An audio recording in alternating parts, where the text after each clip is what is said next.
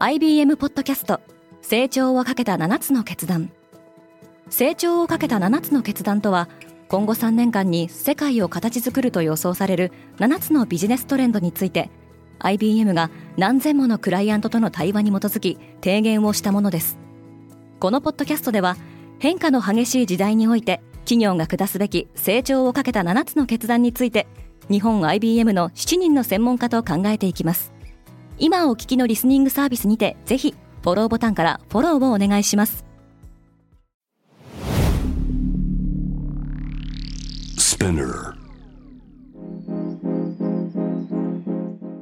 おはようございます。山本ソニアです。5月27日金曜日世界で今起きていること。このポッドキャストではニューヨークのニュースルームから世界に向けて今まさに発信されたニュースレターを声でお届けします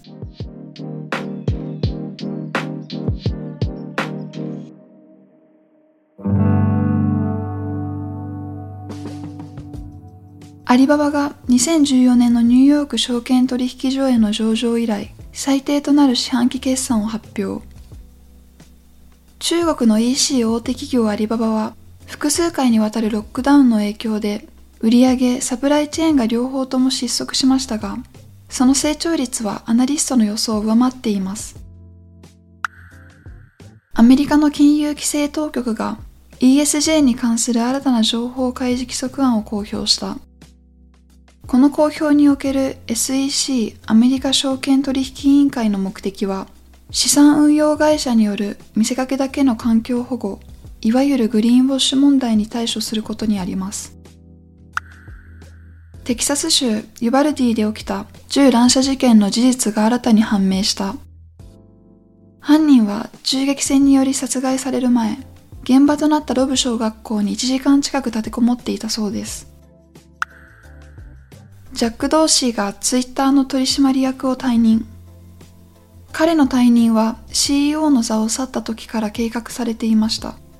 一方でツイッターは個人情報を販売したとして1億5000万ドル、日本円でおよそ190億円の罰金を支払うことになりました。イーロン・マスクはツイッター社を買収するためにさらなる資材を投じる必要があります。コロンビアで左翼的思想の指導者が初めて誕生する可能性がある。不平等とエリート主義を激しく糾弾してきた62歳のグスタボ・ペトロがコロンビア史上最大規模となった若い有権者層の支持を受け、政権に就く可能性が高まっています。今日のニュースの参照元は概要欄にまとめています。来週のニュースが気になる方はぜひ Spotify、Apple Podcast、Amazon Music でフォローしてください。クワツジャパンでは世界の最先端を毎日2通ニュースレターでお送りしています。他にも世界で暮らす女性の喜びや悩みを伝えるポートレートオブミーがスタートしています。詳しくは概要欄に載せていますので、ぜひこちらも見てみてくださいね。山本ソニアでした。Have a nice weekend!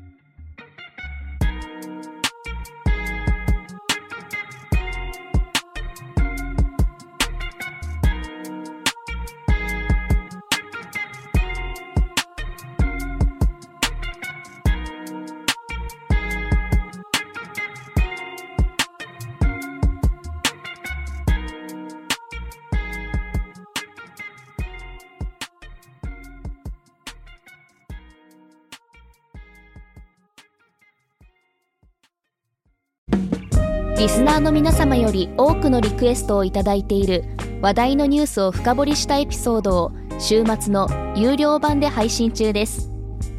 今なら1ヶ月無料トライアルを実施中。詳細は概要欄に記載しています。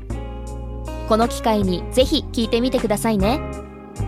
感想ご意見もお待ちしています。